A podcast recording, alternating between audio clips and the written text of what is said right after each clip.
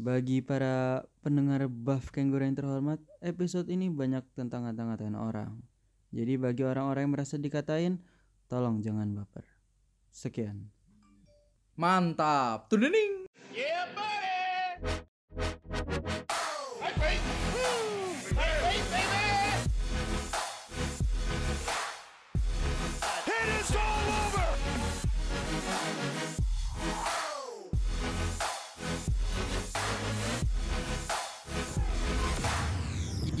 You are listening to the Buff Kangaroo Podcast. Yo, what's up guys? Selamat datang di podcast Berkun Geru. Kembali lagi sama gua, Marehan. Yaman. So, yo. Yums. Jadi hari ini gak ada namanya formal-formal. Hari ini isinya mungkin yang lu dengerin mungkin informatif buat lu, mungkin kita bisa nyari hiburan buat lu, mungkin Beda ya? isinya sampah. Ya, sampah tai-taian doang. Jadi episode kali ini sekalian kali ya kenalan eh apa kita bertiga Bonding lah. Ah, bonding. Bonding. Man, peduli anjing dengan guest-guest yang kita ntar sajikan. Ini cuman kita fokus buat tiga kita. Jadi bertiga buat kita bertiga. Biar kalian lebih kenal lah. Anjing. Jadi mulai dari siapa ya? Cerita dah. Mulai dari Vio dah. Soalnya Vio itu sebenarnya awalnya nggak jadi nggak jadi host tetap karena dia masih kuliah di Bandung. Iya, gue kuliah di Unpar guys. Eh, HI Unpar di Bandung dan gue juga gak akan terus-terusan hadir di podcast ini tapi ya gue bakal coba sebisa mungkin berkontribusi lah. Nah itu dia bro dan sis. Jadi kita setuju gua Rehan sama orang sama Augie Jangan yang lupain Augie. Augie, Augie. oh mana Augie, Augie orang sosmed kita udah setuju bahwa kita sebulan sekali dua bulan sekali kita akan samperin Vio ke Bandung buat bikin podcast, buat bikin podcast Mantap. terus-terusan. Jadi kita mulai dari Vio dah. Jadi sejarah lu apa sih nyet? Sejarah gue sejarah gue di MMA atau sejarah secara keseluruhan nih? Secara kelulusan Sejarah MMA, tapi singkat, tapi singkat. MMA gue tuh latihan MMA dari kelas 2 SMP itu tuh eh, gara-gara The Ultimate Fighter. Gue nonton acara The Ultimate Hmm. Fighter anjing keren nih. Kayak lu di, di satu rumah terus kerjaan lu fight doang sama latihan. Nah gue mulai belajar eh, move-move MMA dari situ dari latihan-latihannya Depan mereka. kaca. depan kaca tuh sama diguling sama diguling Mantap. pakai guling. Ya gue belajar triangle kayak gimana segala macem. Nah kelas 2 SMP ini gue kepo banget. Ya udah gue daftar yang uh, podcast sebelumnya kita udah omongin ke Spider Academy. Hmm.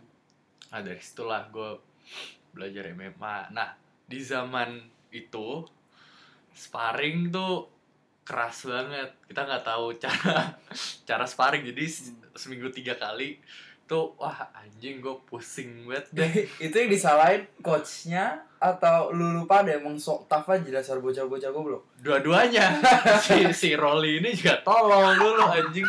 Gue sparring pertama gue dia. Sparring pertama gue oh sparring MMA gue pakai boxing glove pakai headgear gue mikir anjing aman lah nih pakai headgear boxing glove nggak akan kerasa. Dan eh, ini nih orang udah kuliah. Dan gue SMP kelas 2 kan. Masih kecil gue masih bocah. Ya udah gue kena pukul sekali buk kenceng banget. Gue kelayangan gue langsung cover up. Kayak tuh ronde 5 menit kan.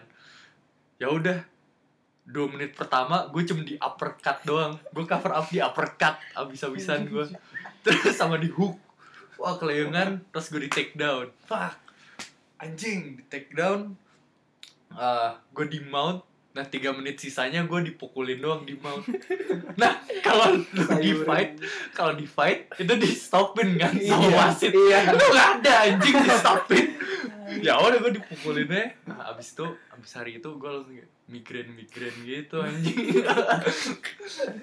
Soalnya sebelum itu gue cuma ngerol ngerol doang. Si pelatih gue ini fokus ke grappling kan. Oh iya. Ya udah ngerol terus tiba-tiba sparring MMA kayak apa-apaan anjing? Itu sih. Nah setelah itu eh eh, gue gue sempet berhenti kelas 1 kelas 1 SMA gue berhenti karena ya ya salah. Baru masuk SMA Yo, nongkrong yo, segala macam man. apalagi di DB kan. DB lagi anjing. Terus kelas 2 gue daftar di TT tapi nggak pernah fight. Nah, di, eh, pas kelas 2 kelas 3 gue ketemu Angelo sama Oben. Nah kita fight bareng tuh di eh, BTF Fight Night di Siam. Nah Kemarin baik. dia ngomongin dia BTF. ya? iya tapi Eh. itu kan dari sisi Adrinya Iya. Si Adri ya. sisi Adri tuh nah, menarik tuh podcast Adri tuh ada hal-hal yang tidak sempat disampaikan Iya, jadi gimana nih? Ini kan udah bahas Ad. Kemarin kan Adri udah menyampaikan menurut dia. Ini Iya. Di balik itu tuh menurut kalian gimana? Apakah dia tuh jujur atau enggak? Ya, gimana ya?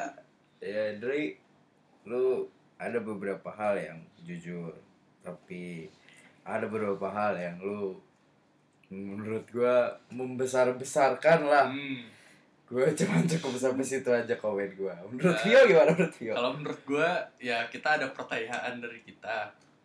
Nah terserah lah dia mau jawab kayak gimana. Tapi uh, gue dan uh, kalau gue Oben sih kurang puas dengan podcast itu karena Hmm.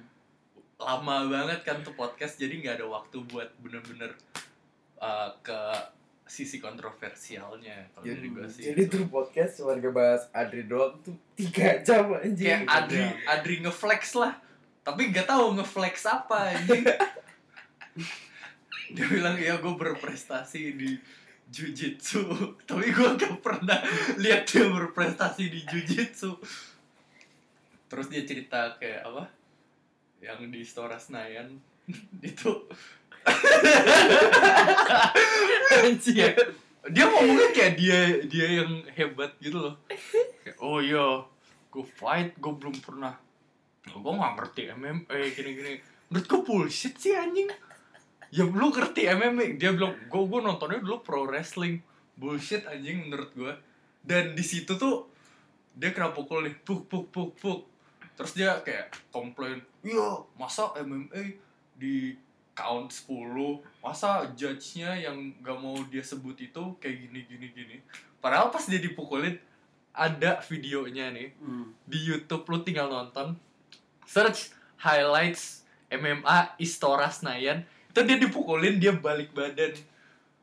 Kalau di dunia MMA itu nggak banget sih balik badan. Nggak tahu ya menurut lu lo gimana atau Rehan?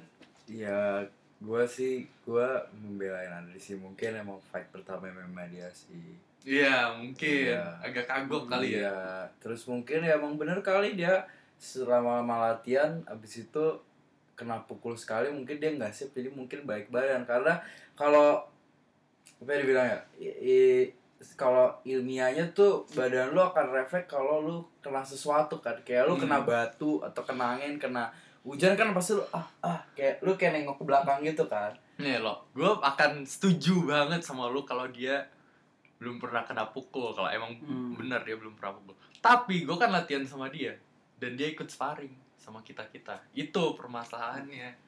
Oh jadi lu sempet sparring sama Adri pas persiapan fight itu? Iya. Hmm. sebelum sebelum dia fight itu gue sparring sama dia. Terus gimana ya dia- kan gue bocah ya ya udah gue pukulin dia tapi dia kayak sok sok sok sok angkat angkat gue lah segala macem Tapi yang gue dapet tuh dia kayaknya setiap kali mau fight tuh apes gitu loh. Dia bilang antara dia gimana yang dia fight di DFL ya. Dia juga Ah. fight dadakan. Pokoknya selalu dadakan atau enggak dia nggak Iya. siap. Selalu kayak nggak ada fight yang dia benar-benar prepared untuk fightnya gitu loh. kalau masalah Dari dadakan cerita dia ya. Kalau masalah dadakan sih enggak sih, tapi kalau masalah ganti lawan sih iya dadakan karena waktu yang GFL kan dia sama gua kan, Hmm. gua sama dia tuh lawan tuh ganti-ganti gonta-ganti Hmm. gonta-ganti gonta-ganti gonta-ganti terus. Tapi ya tapi kemarin dia jujur sih pas dia bilang pas GFL dia nggak ada persiapan sama sekali dan Iya. itu pas waktu sparring tuh emang dia apes gue liat dengan mata gue sendiri kayak dia tuh apes banget kayak lagi sparring sama Agus nama Agus Tsunami ada ada dia lagi sparring kakinya sakit jadi maksimum lagi training camp sama gue ya kalau gue lihat sih ya, di situ bagian sih jujur sih tapi kalau Hmm. masalah spider sih gue nggak tahu Hmm. Kalau yang soal Istora dan kayak di bagian spider kayak agak agak meragukan sih. Eh, tapi yang nggak kita omong itu camp IBC dan menurut gue itu Hmm. penting banget untuk diomongin camp IBC itu. Kalau dari gue sih IBC niat dia bener, bener dia nggak ada coach nggak ada apa dan dia harus bergantung pada dirinya sendiri. Tapi, eh gimana? T- nggak apa- tapi kenapa ya nggak diandelin kenapa kenapa kenapa Adri nggak pernah ada kayak inisiatif untuk kayak latihan di mana Nah, baru mau ngomong. Kayak menurut gua kalau eh kan dia orang yang kontroversial di MMA Indonesia. Menurut gua eh, dia nggak akan sekontroversial ini kalau dia membuka diri ke anak-anak MMA gitu loh. Mm-mm. Kayak misalnya pas camp IBC misalnya dia datang ke Jakarta Muay Thai. Kayak, eh, gue mau fight nih, mau camp. Gue pengen banget belajar di sini. Dan gue excited banget buat latihan sama kalian. Mungkin itu akan sangat membantu dia nggak cuman buat fight, tapi uh, apa ya, memperbaiki image dia. Soalnya uh, selama ini kayak ya waktu itu deh gue latihan sama dia di Jakarta Muay Thai si adalah pelatihnya menurut gue bagus nih ngelatihnya.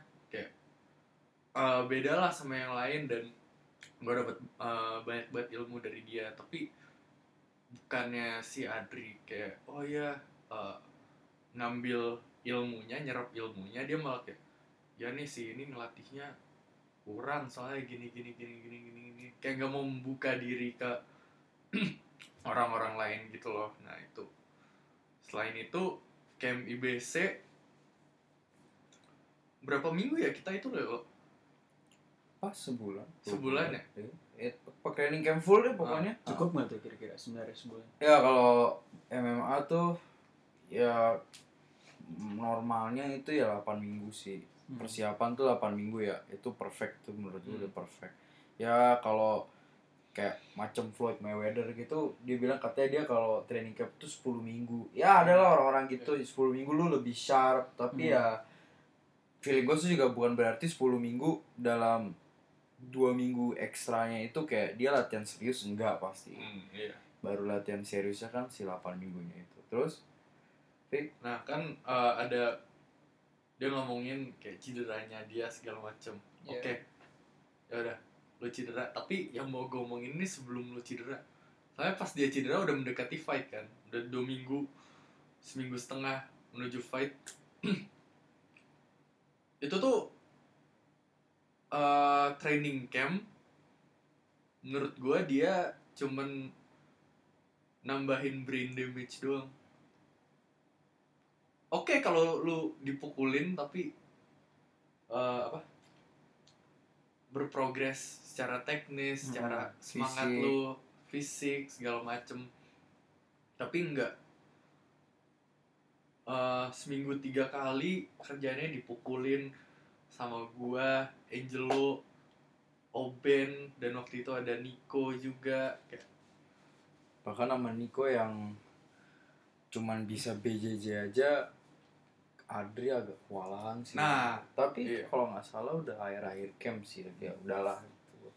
Nah, gue nggak ngeliat progres dan sayang aja lu udah nerima damage sebanyak itu dan ada satu training session yang eh bukan accident juga sih emang gimana ya? Gue nggak nggak ada intensi nge-KO dia, tapi ya jadi ya KO ngerti nggak? Jadi waktu itu eh, lagi latihan lagi sparring kita nggak ada deal dealan mau uh, ngebolehin knee lutut. Terus tiba-tiba dia uh, ngeni ulu hati gue gue kesel. Ya udah gue cross jatuh. Nah itu udah damage-nya udah gede banget salah gue juga. Tapi sebelum itu pun nggak nggak berprogres sih gue ngelihatnya. Nggak nggak menunjukkan tanda-tanda bahwa dia akan menang atau mau menang atau punya drive Hmm. untuk menang nggak tahu kalau lu ya lo tapi kalau dari gue sih kayak gitu ya gue sih nggak komen baik sih kalau Adri Adri soalnya ngebantuin gue dengan banyak hal dan gue cukup dari pengalaman gue gue cukup sih kalau orang-orang bilang Adri tuh jelek deh negatif Hmm. gue sampai dibilangin sama coach gue dulu yang dulu yang gue dulu pertama kali latihan dibilang katanya gue agak khawatir aja sama Adri soalnya kalau gue denger-denger ceritanya dari Facebook tuh orangnya nggak bener. Tapi jujur gitu ya di dalam hati gue gue jujur. Dia kagak pernah ngelakuin gue seperti itu sih. Kalau kayak masalah duit selalu Hmm. beres. Masalah latihan dia dia ngebantuin gue adalah beberapa hal teknik dia kasih beneran berfungsi pas gue fight gitu loh. Tapi kalau masalah nge-coach itu terkadang dia gue nggak bilang jelek gue nggak bilang bagus juga. Ada semua coach ada salah ada bagus Hmm. salah. Cuman ada hal-hal yang menurut gue kalau menurut gue ini ini menurut gue ya opini orang mah beda-beda. Menurut gue Hmm. ada konsep-konsep entah striking kalau grappling masih oke lah. Tapi kalau udah ngomong striking tuh sama wrestling tuh kadang konsepnya suka nggak masuk akal nggak Ah. fight gitu ya kalau gua ju- kalau gue sekarang lebih lebih mikir ngelakuin teknik yang masuk akal kalau gue lagi fight hmm. bukan oke hari ini gue latihan De La Hiva Hmm. atau latihan gaya-gaya di Bravo Hmm. gitu itu kalau di dunia MMA suatu atau di dunia grappling itu suatu hal yang berat tekniknya Ya, kompleks kompleks. kompleks, kompleks susah gitu loh tapi efektif kalau emang lu sering latihan Hmm. eh tapi gua nggak gua tipenya nggak kayak gitu karena gua emang biasa main MMA gitu gua gua juga kalau grappling senengnya nogi Iya. kalau kalau grappling juga lebih senang kayak control wrestling Hmm. paling submission ya basic Yeah. basic gitu gue juga diajarin sama coach gue Max eh, juga mainnya yang simple simple aja tapi yang efektif Hmm. Jadi ada beberapa konsep yang ad- yang menurut gue mungkin mungkin gue salah lu bisa tai-tain gue Dri kalau lu denger lu bisa tai-tain gue cuman ada konsep ada konsep yang gue nggak serak gitu loh. Hmm. menurut gue nggak make sense. Kadang-kadang gue juga mikir kayak gitu. Hmm. tapi in terms of in general sih Adri itu sebenarnya orangnya baik. Sebenarnya baik. Diajak ngobrol baik. Saran baik. Asik-asik buat Iya. diajak ngobrol. Tapi eh jangan orang baik tuh ibarat tuh gimana ya ibarat orang miskom gitu loh sama dia gitu loh sebenarnya eh, ka- mungkin karena dia dilihat orang sombong gitu Mhm. tapi sebenarnya nggak sebenarnya dia orangnya biasa aja dia baik terus juga hal-hal yang jelek itu bukan karena dia emang oh, gue jahat gue mau bikin Hmm, orang iya. ngesel nih enggak tapi emang karena mungkin ya namanya juga manusia eh, kayak lalai gitu loh kayak hal-hal yang dia lupain atau dia terlalu idealis terus dia jadi ngelupain konsekuensinya Iya. gitu Nah, kalau dari gue sih gue kalau soal yang lo omongin tadi kayak apa? Uh, soal utang, Hmm. soal idealisme dia segala macem, gue nggak bisa terlalu berpendapat soalnya gue sendiri juga nggak nggak pernah ngalamin itu kayak Mm-mm. orang-orang selalu ngomongin uh utang Adri gini sempet eh, di Facebook ada post tentang Adri Mm. tentang apa kalau itu gue nggak bisa berkomentar soalnya gue belum pernah mengalami itu gue cuman bisa berpendapat soal teknis fightnya dia Hmm. dan ya Dri kalau lu dengerin lu mau kritik fight cara cara gue berkelahi juga ya terserah lu ya kita sama-sama belajar kalau dari gue sih kayak gitu Betul, betul. Jadi sejarah lu udah dijelasin kan tadi kan tapi jadinya melenceng ke atas. emang penting itu penting diadres tuh emang emang Adri itu Gue nggak tahu nih kalian dari gym mana aja, entah dari grup Bali MMA, Jakarta Muay Thai, Bos. Hardianism, Bos, Bos. Bandung. Siam Training Camp, Jawara Kota. terus Warrior, mana ada sebut tuh semua gym pasti mendengar podcast itu mungkin kalian mikir dua kali tapi ini kita address secara Hmm. jujur gitu ya Iya. gitu. Sebenarnya orangnya seperti apa yang beneran kita deket yang beneran kalau lihat dia identik dengan kita kita gitu.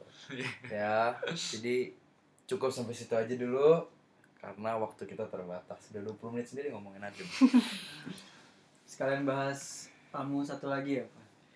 sekalian gua bahas ah? Bahas Anthony ya. oh bahas Oh, Anthony Puas nggak lu kan tadi Vio nggak ada tuh.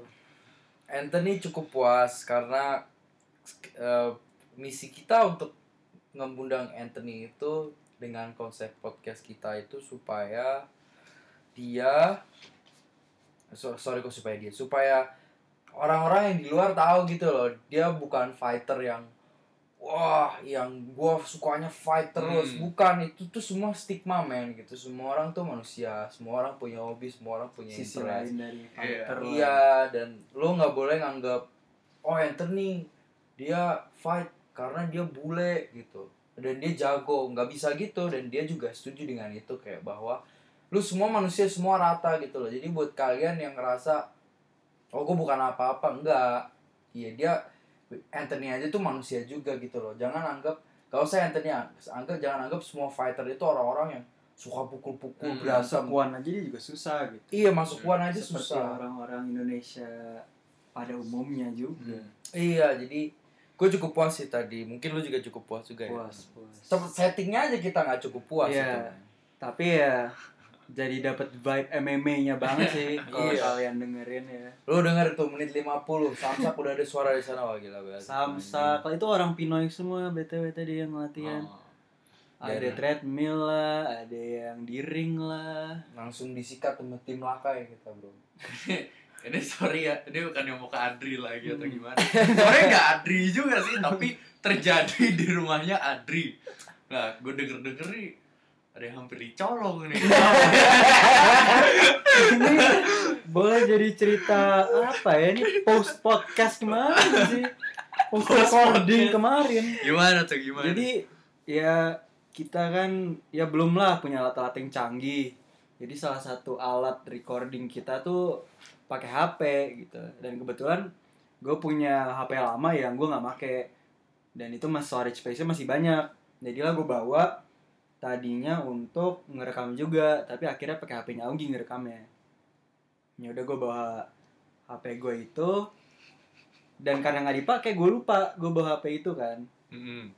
terus ya udah tuh abis kita podcast segala macam kan udah capek tuh tiga jam men tiga jam tiga jam abis itu nyantai nyantai lah di rumah Adri pulang nih pulang sampai rumah gue mikir eh HP gue mana ya bongkar tas dong panik tas. Nggak ada. Nah gue turun ke bawah ke ruang TV nggak ada. Lagi cek lagi kamar gue nggak ada. Selama tiga ah ini pasti ketinggalan di rumah Adri nih. Ya. gue lain dong Andri Dri. Ini kayaknya besoknya deh gue baru lain. Iya besoknya. Dri HP gue ketinggalan di rumah lo. Be- boleh digojekin aja nggak? Gitu. Terus Adri nggak jawab jawab dan kebetulan gue emang ke daerah kuningan gitu pada hari itu. Mm-mm. Terus pas otw pulang gue bilang ke Adri Dri eh gue telepon kan Dri gue ke rumah lo aja deh gitu. Daripada lo gojekin oh ya udah ke rumah gue aja tapi gue pergi ya gitu. Udah nih akhirnya gue sampai rumah Andri. Kata simbanya Andri juga emang pergi kan katanya pergi ke Tatsujin. Mm-mm. pergi kata simbanya wah mas mau ambil HP ya? Iya saya mau ngambil mau ngambil HP ke sini wah HP-nya barusan ke bawa mas sama mas Asep. Ah mas Asep tuh siapa? Iya. Mas- nah kebetulan si mas Asep ini adalah orang yang kerja buat kakaknya Adri namanya Mbak Rini.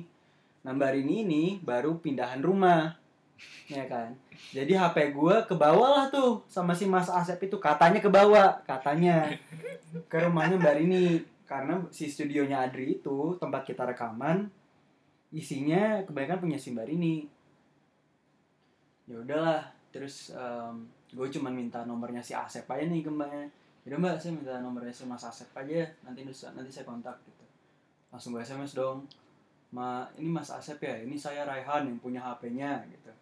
Hmm. terus nggak dibalas nggak dibalas tuh SMS gue akhirnya gue add aja WhatsApp kan. Mm-mm. tes terus saya yang punya HP tolong kabarin lagi. Dibalas sama dia tuh nggak lama. Wah sorry mas sorry banget ke bawah HP-nya gitu. Terus gue bilang aja ya udah mas nanti digojekin aja. Siap. Malaman ya? Oke gitu. Saya kan malaman ya di otak lu jam berapa sih? Tujuh delapan gitu nggak sih? Ah. jam 7 gue telepon, jam 8 gue telepon, jam 9, 10, pokoknya 10 kali lah gue telepon tuh WhatsApp call, call biasa, terus gue teks biasa juga, nggak dibales-bales nih masih Asep-Asep ini. Kira gue gedek dong, gue kayak anjing nih dicolong nih HP gue fix, bukan ke bawah nih anjing. Saya udah gue nanya Adri kan, Dri, lu kenal nih sama si Mas Asep, Mas Asep ini? Kenal, kenal, sih gue nanya. Dia kerja di tempat kakak lu kan? Iya. Ya udah kalau gitu gue minta alamat rumah kakak lu aja deh gitu oh yaudah dikirimin lah alamat kakaknya kan kebetulan di Bumi Karangindah Bumi Hmm. Karangindah itu ya 10 menit lah dari rumah gue di Puri Cinere Gua ke ke Bumi Karangindah disambut dong sama kakak iparnya Andri. Cari siapa? Gitu saya, cari Mas Asep di sini. Dateng dong Asepnya yang nggak bales-bales gue itu. Terus gue kayak lah ini dia Mas Asep. Dari tadi kenapa nggak balas saya Mas? Iya Mas di belakang nggak ada signal gitu. Oh yaudah kalau gitu HP saya di mana Mas? Lah HP HP Mas tadi eh, lagi mm, dianterin sama teman saya gitu ada alamatnya ada ada udah saya kasih gitu terus em, dia telepon dong depan mata gua Padahal dia bilang nggak ada signal. Padahal dia bilang gak ada signal di belakang. Halo mas, di mana gitu? Balik lagi balik orangnya di sini. Goblok. Ini balik dari mana? Lu OTW ITS apa OTW rumah gua?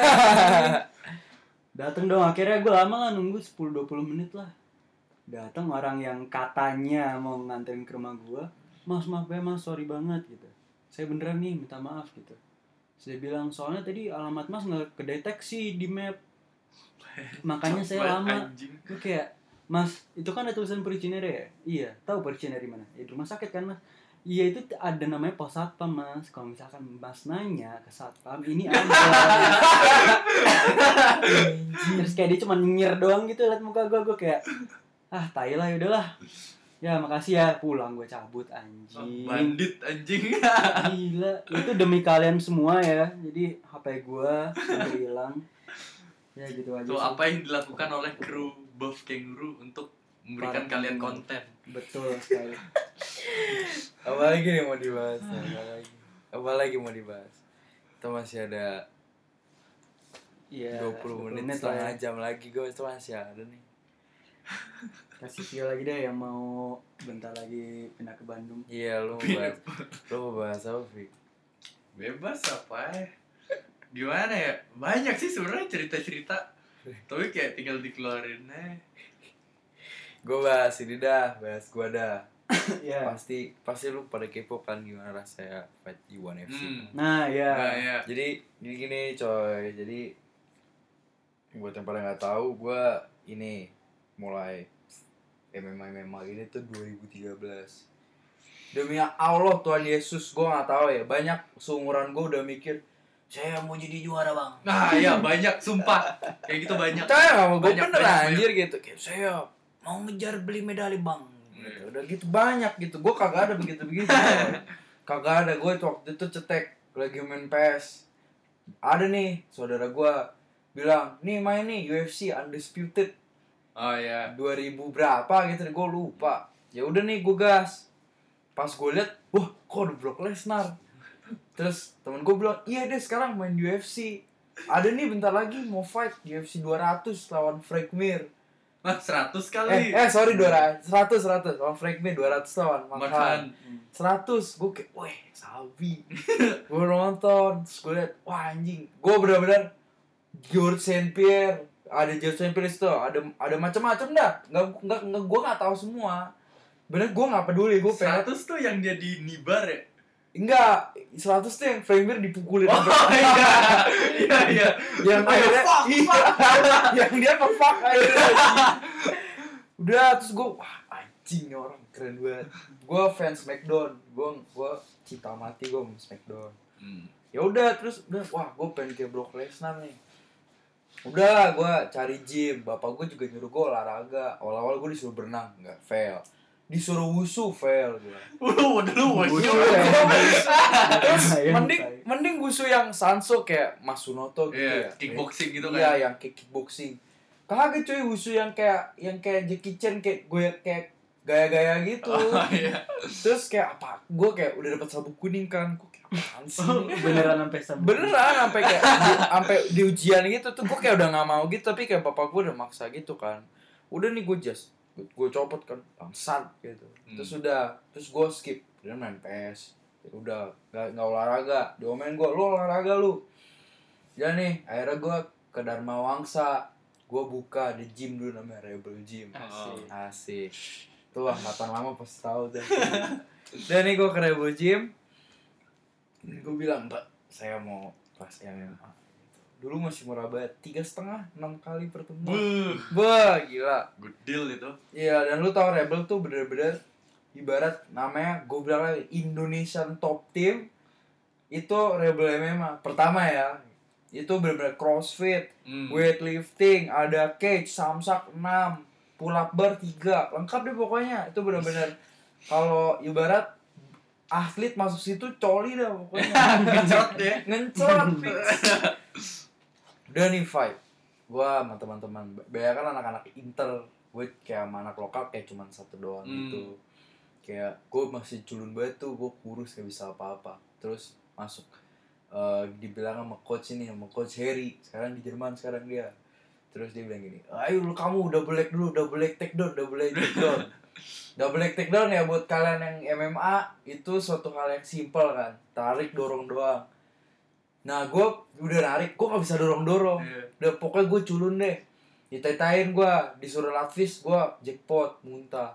Tapi terus ya gue pas pas pulang gue mikir gue harus harus bagus harus lanjut terus nih suruh latihan suruh latihan. Baru udah pegel-pegel dah pokoknya. Kalau dibilang sama Vira Sahabi gue inefficient trainer. Oh, Intensitasnya terlalu tinggi. tinggi. Intensitas terlalu tinggi nggak kuat gue udah tapi gue persevere tuh gue jalan terus jalan terus jalan terus sampai gue akhirnya kelas 3 gue bilang gue mau fight Hmm. gue mau fight juga ngasal gue itu mau fight gara-gara gue tetap masih liat liat Brock Lesnar doang sampai akhirnya gue dapet fight nih ditawarin sama guru guru olahraga gue bang Budi Hmm. hmm. Hmm, ya. bilang kamu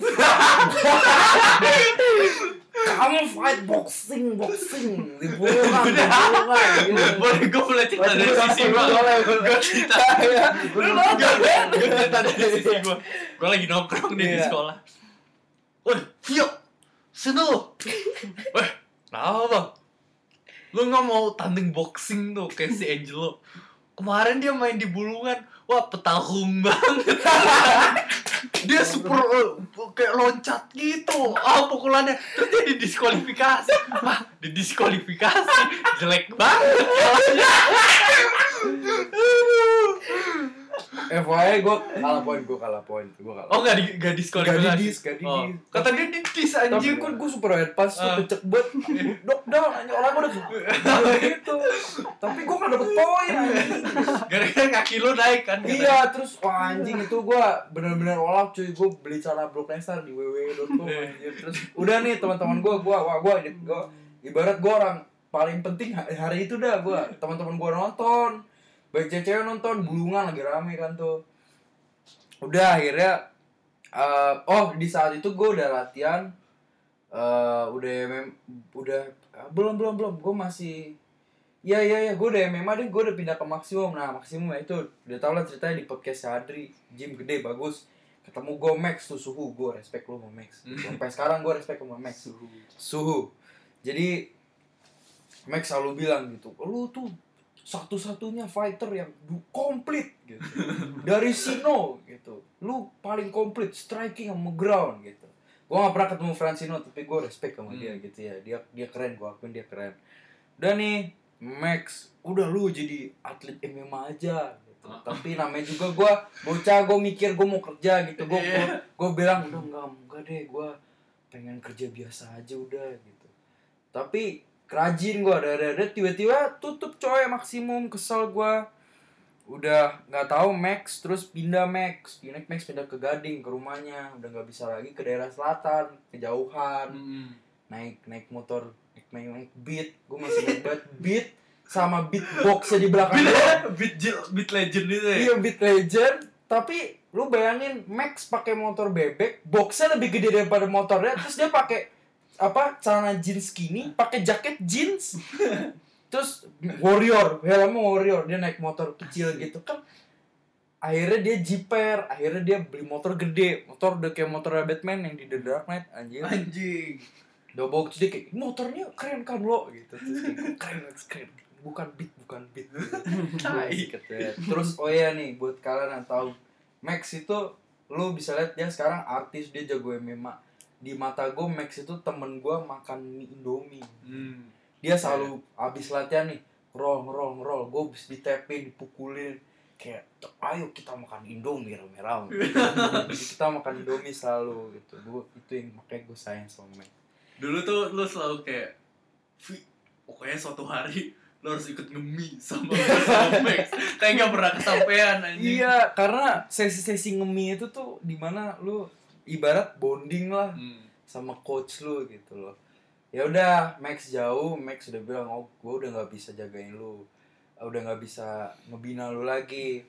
Oke, gua akhirnya ketemu Vio sama Ben, gara-gara temen gue Billy, Webil, sama apa lu ikut podcast kita Bil. Eh, diajakin latihan ayo ke studio gerak terus udah nih gue ketemu mereka kenalan ternyata kita deket nah ini akhirnya kita ngobrol sama Adri Iya. latihan lah kita dari studio gerak itu pindah ke KFG. KFG. nah di KFG itu kita mulailah latihan bareng ya BTF itu yang gua kalah itu juga fight perdana gue MMA Vio menang Oben kalah Dah terus kita mulai bonding bonding bonding bonding udah kenal udah segala macam kita mulai latihan latihan juga ibarat namanya kita latihan sendiri latihan sendiri Iya. gitu. namanya itu kita latihan sendiri latihan sendiri Sharing sharing teknik lah. Iya sharing teknik lihat YouTube gitu. Adri ya lu bisa pandang Adri ke mana deh tapi Adri itu namanya kita emang suka belajar jadi Adri itu kurang lu mau bilang Adri bagus bilang jelek gue nggak perlu deh pokoknya kita kurang Iya. kita nonton nonton video Stefan Casting Iya. botak Terus kita nonton catch wrestling, catch Iya. wrestling. nonton kids racing gitu. Terus apa nonton apa namanya Shane Faison. Ah, iya. fight tips fight tips. Fight, fight tips udah the best to fight tip man. Udah ya kita berkembang dari situ gitu. Kalau dibilang kok lu bisa bagus? gitu. Waktu ada yang bilang gitu Adri bisa apa ngajarin kalian? gitu. Hmm. ada ada orang bilang kayak gitu terus kita bilang ya kita juga belajar sendiri gitu Iya. ya, ya lu bisa bilang emang kita bertalenta atau kita skill tapi emang kita mau belajar kalau udah ngomongnya memang ya kita selalu belajar deh gitu. Iya. Eh, terus udah nih jalan latihan latihan latihan latihan eh Oben SMA kayak kalian tau lah SMA nongkrong minum sari bawa gitar lah segala macam sibuk Janji janji krip kan. terus ada satu orang kayak tiba-tiba aduh sama cewek gue gimana nih anjing Siapa? Ada bang pasti ada aja di Oh tongkrongan iya. gitu. Oh gimana ya bre, cewek gue ya. Eh gak payah gue sih, minum dulu eh minum dulu. Oh iya iya, Eh, tepar kan. Depan, Jalan. terus kalau udah habis pete lagi. Eh, Oh iya, yang yang udah betul-betul lagi anjing. Ada yang sama, eh udah Wigo, udah. Wigo "Ya, Iya kali gak minum lagi. Terus udah nih gas ya udah terus Vio sibuk. Dia karena dia mau ke Bandung Hmm. kuliah. Oke lah kalau kuliah kita mesti ngertiin di kuliah buat masa depan. Ya, buat kalian yang nggak kuliah lu harus kuliah. Hmm, gitu. Jangan MMA nomor dua kuliah nomor satu. Nah. Edukasi itu selalu nomor satu. Kita kita tim buff kangaroo tidak mensupport nggak kuliah gitu kita tidak support sama sekali. Oke balik lagi. Terus sudah tinggal gue Madrid nih. Gue jujur gue greget gue habis kalah nih. Awalnya gue malas-malasan. Gue kalah kayak gue harus menang gue harus menang gitu ada ada ibaratnya kayak ada yang motivasin gue lah. Udah nih Adri di apa eh, ngerancang GFL sama Ranu temennya. Lu fight ya lo gitu. Oke tapi gue main 60 aja. Karena gue males cut weight. Oh iya kita cut weight tuh pas BTF bocahnya tuh disuruh cut Buh, weight. cut weight. Ini cut weight. Mantep banget anjing. Cut weight nih. Di maksimum. Masuk sauna, gue pakai gue inget banget gue pakai kaos eh, mau mau cetung terus gue pakai hoodie fans gue buat orang-orang yang kenal gue pasti tahu hoodie fans gue terus gue pakai bini pakai celana dua lapis pakai kaos kaki masuk sauna. Wah, headset. mau headset. Terus ada tiga personality nih nomor tiga. Pas cut weight. Gue wah dengerin musik. Udah gue goyang-goyang eh panas banget tuh di dalam. Tuh gue si Oben diem-diem doang Main apa? Main game, main, main main game. Apa? Eh, di kepalanya ada apa? Handuk kan ada fotonya anjing kocak banget. Nah si Angelo ini kerjanya marah-marah. Gitu. Wah ketot. Ini ini ini. Wah anjing bangsat dah. Ini ini. Wah itu chaos banget. Terus setelah itu pas sudah selesai weight cutnya kita udah kelayangan banget. Anjing. udah kayak udah udah kayak giting aja udah anjing pusing banget. Dan kita belum nyampe beratnya. Besok pagi kita ke rumah Andri. Pakai lagi pakaian pakaian tai gitu. Gerak-gerak, gerak-gerak. Si si Angelo shadow boxing segala macem. Gue lari-lari. Nah gue sama Angelo udah kelar nih. Intinya si Oben belum. Si tol emang. Si Oben belum. Ya udah kita nonton TV kan kita nggak boleh minum atau makan ya sampai in si Oben pakai handuk sama apa selimut Kayak bocah aja. ya, kayak pocong pokoknya. terus kita nonton Alien Enggak belum nonton food channel dulu. oh ya food channel terus kayak anjing enak banget Ganti goblok kok. jangan nonton ini bego ntar kita eh, pengen makan ngomongnya nggak nggak nggak sesemangat itu beto eh, jangan jangan yang itu loh. Ntar kita pengen makan. Terus kita pasang ke alien. Ada. Ada scene hujan. Terus gue kayak anjing lo enak banget Terus hujan. aja umur. Si karakter itu kayak bakal wah. Itu chaos banget. Ya udah abis itu weigh in. Weigh in gue sebelum gue merasakan apa uh, cut weight gue pengen oh nggak sabar gue stare down stare down stare down tapi di situ gue udah bodo amat. Nah weigh in terus pas ditanya siapa yang mau duluan weigh in langsung wah gue gue semuanya kayak gitu kan. Terus ya udah gue weigh in nyampe stare down. Si Lolo si Angelo nih weigh in Ah, goblok banget nih orang anjing.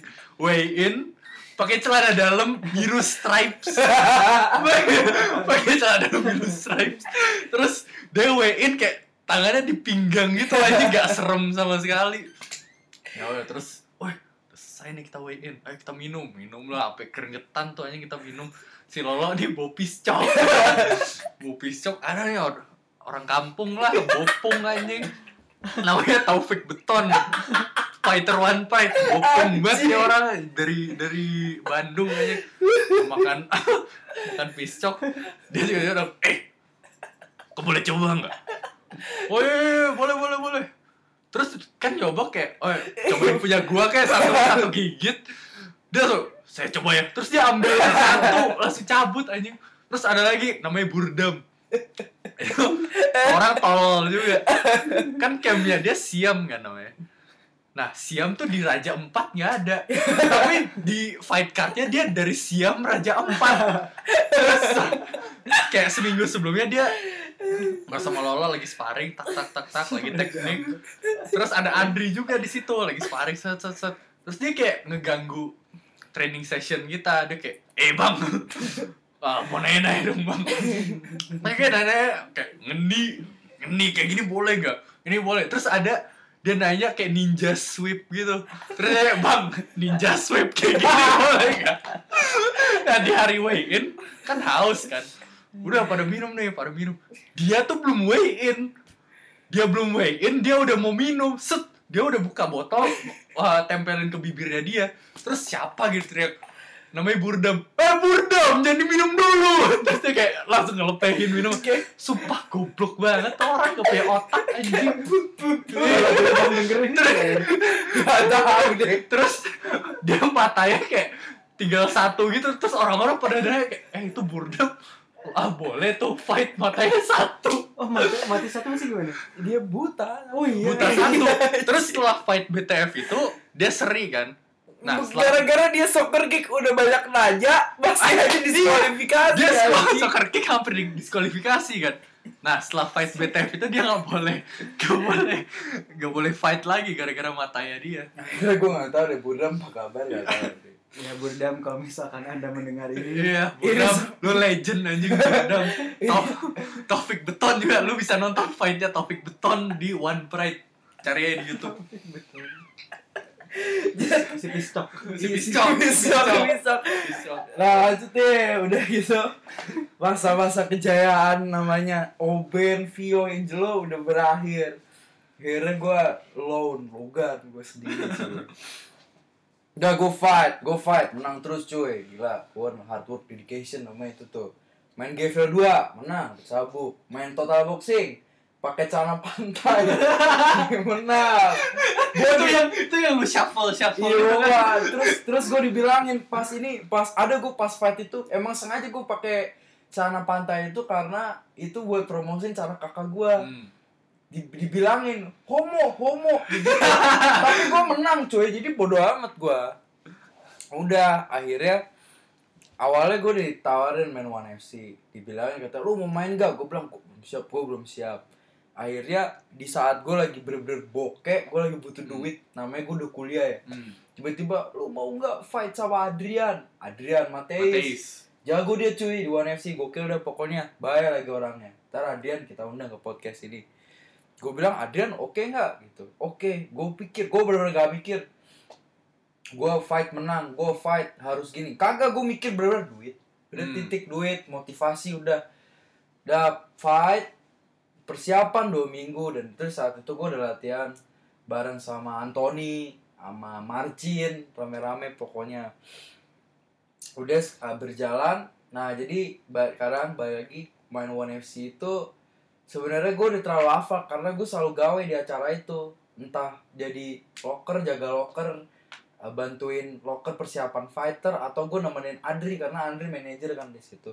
Jadi pas gue fight itu bener-bener rasanya tuh kayak aneh gitu loh. Kayak gue bener-bener nggak nyangka gue fight. Kayak gue tetep di situ tapi gue udah jadi fighter gue jadi atlet.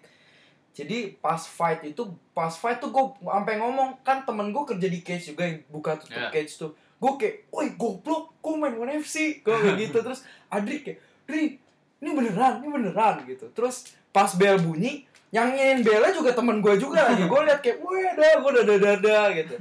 Terus yang di pinggir juga temen gue juga gue dada dada juga pas bel bunyi Adrian maju gue kayak woi beneran nih ngentot gitu udah jalan wah udah gue kalau di fight gue gue di take down Hmm. gue sempet neck down gue sempet sweep ya gue melakukan kesalahan lah gue di des gitu dipukul ya perkat gue Vio mau Ben nonton tuh Nonton. si Rehan lagi di Australia dan Streaming tapi. Iya streaming dia nonton streaming. Udah bus jatuh nih. Jujur kalau lu bilang knockout ya udahlah terserah lu. Tapi di saat itu gue nggak knockout. Gue masih lihat gue jatuh. Gue ngerasa gue jatuh. Adrian mau maju, mau gue ambil kakinya buat take down. Hmm. Tapi udah diberhentiin sama wasit. Ya udahlah, gue sangat bersyukur dengan itu karena gue sekarang motivasi buat latihan.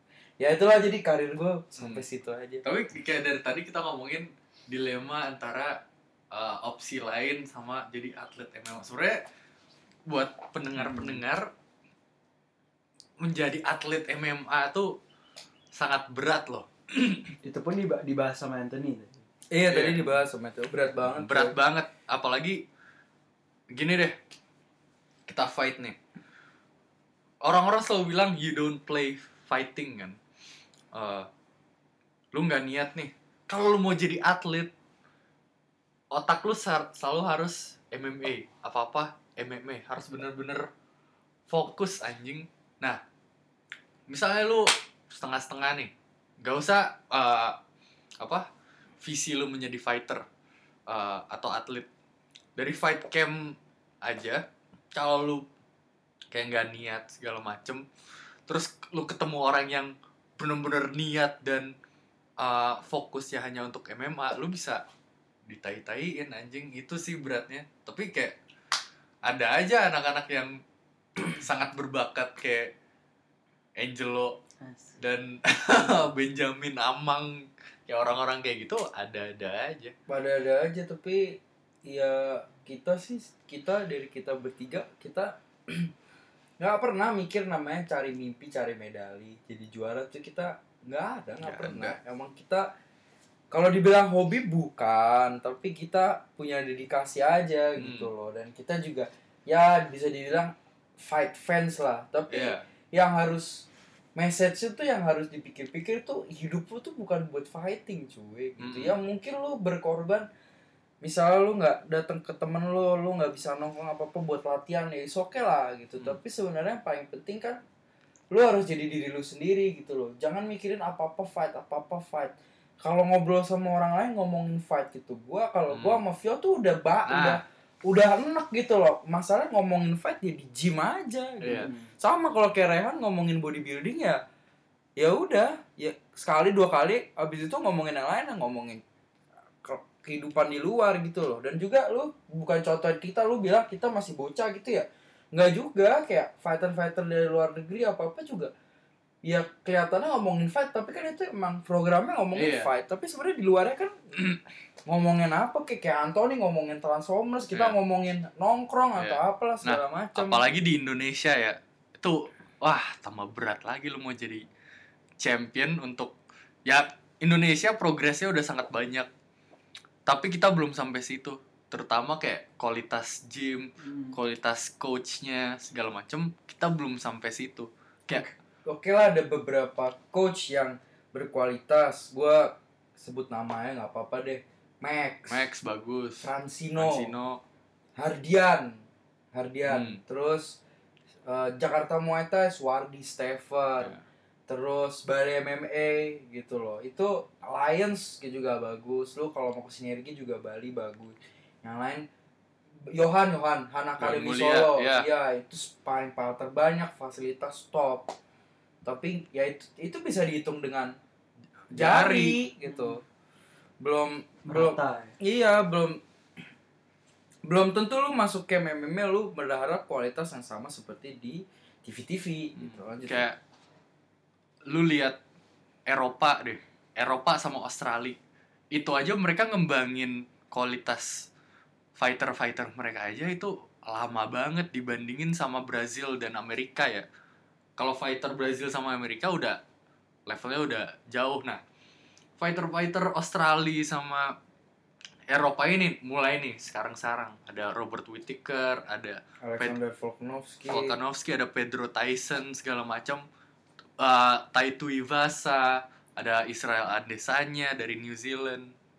Tapi itu mereka butuh bertahun-tahun buat nyampe situ dan fighter-fighter mereka yang berkualitas pun cuman ya sama aja bisa dihitung jari nah. Bagaimana Indonesia? Indonesia kita masih ya, beginning kali ya Masih Iya. beginning, masih beginning. makanya gue ngelihat kayak progresnya Filipin di dunia MMA gue sangat impress sih apalagi ada uh, championnya siapa Kevin Belingon. Belengon Edward ada Folayang. nah, ada Rocky Battle Battle segala Rocky- macam Rocky ada Rocky Battle Battle lu tau Battle Battle udah meninggal, Vi. Tabrak- kagak, tabrak anjing. taksi. Rock kagak dia fighternya Nick Rocky Baktol itu. oh iya iya maksudnya Rocky Battle Rocky Bukan Rocky, almarhum itu. Rocky- maaf, maaf, maaf. Rocky Rocky Battle ya RIP RIP. dari menurut gue dari Singapura aja kita masih sangat jauh Iya. sih. Ini bukannya gue nggak kritik atau gimana ya, tapi emang realitanya kayak gini. Hmm. Kita lihat fighter-fighter Indonesia di One FC. Oke, mereka di Indonesia selalu menang.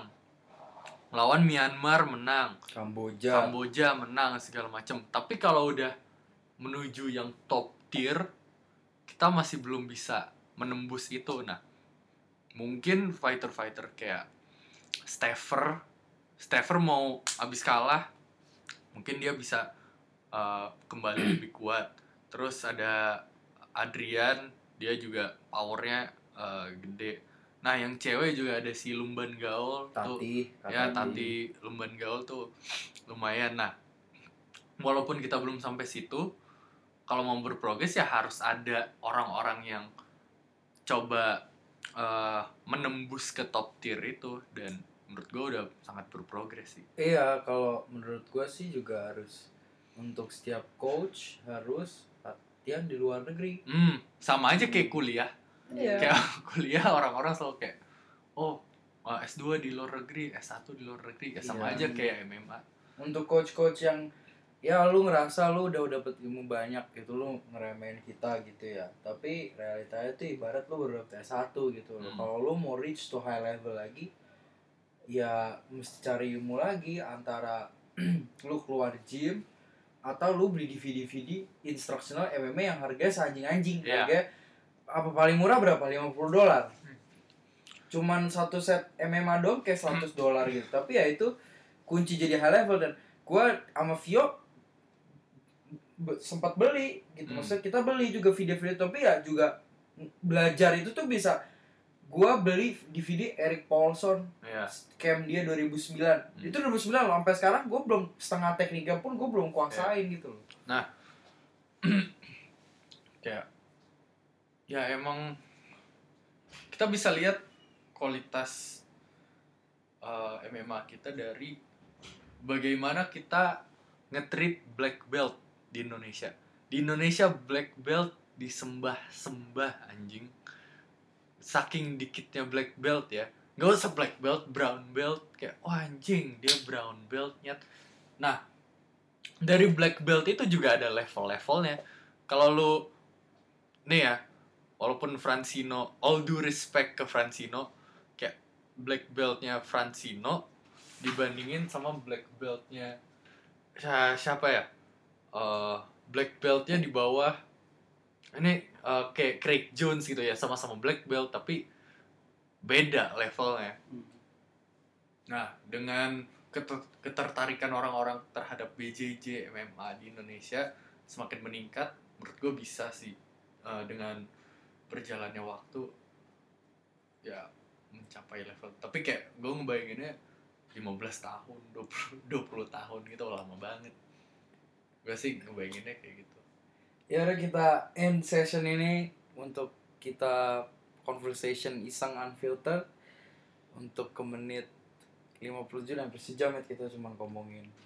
Asal. Ngasal bener tapi ngasal akhirnya berbobot sih lumayan akhirnya berbobot tapi gue juga mau recording khusus buat Rehan aja. Karena gue sama Vio sama Ugi lah. Iya mau ya. Hmm. ntar lu mau karena gue sama Vio nguasai lah namanya MMA gitu Nah. terus sekarang kita akan nambahin unfiltered section juga buat lu sama Augie yang, Bodybuilding yang ya? akan bodybuilding sepaket lainnya paket iya B paket B. paket B. Paket B. jadi konsep acara ini gue petokin sampai hampir sejam deh Eh, ki- eh, ki- gua nggak mau ngasih bodybuilding itu ininya Rehan sama Augie apa Hmm. fieldnya lah Hmm. gue sama Vio khusus buat MMA aja jadi kalian kalau misalnya penasaran kenapa kok gue nggak ngebahas bodybuilding? Karena gue nggak tahu gitu.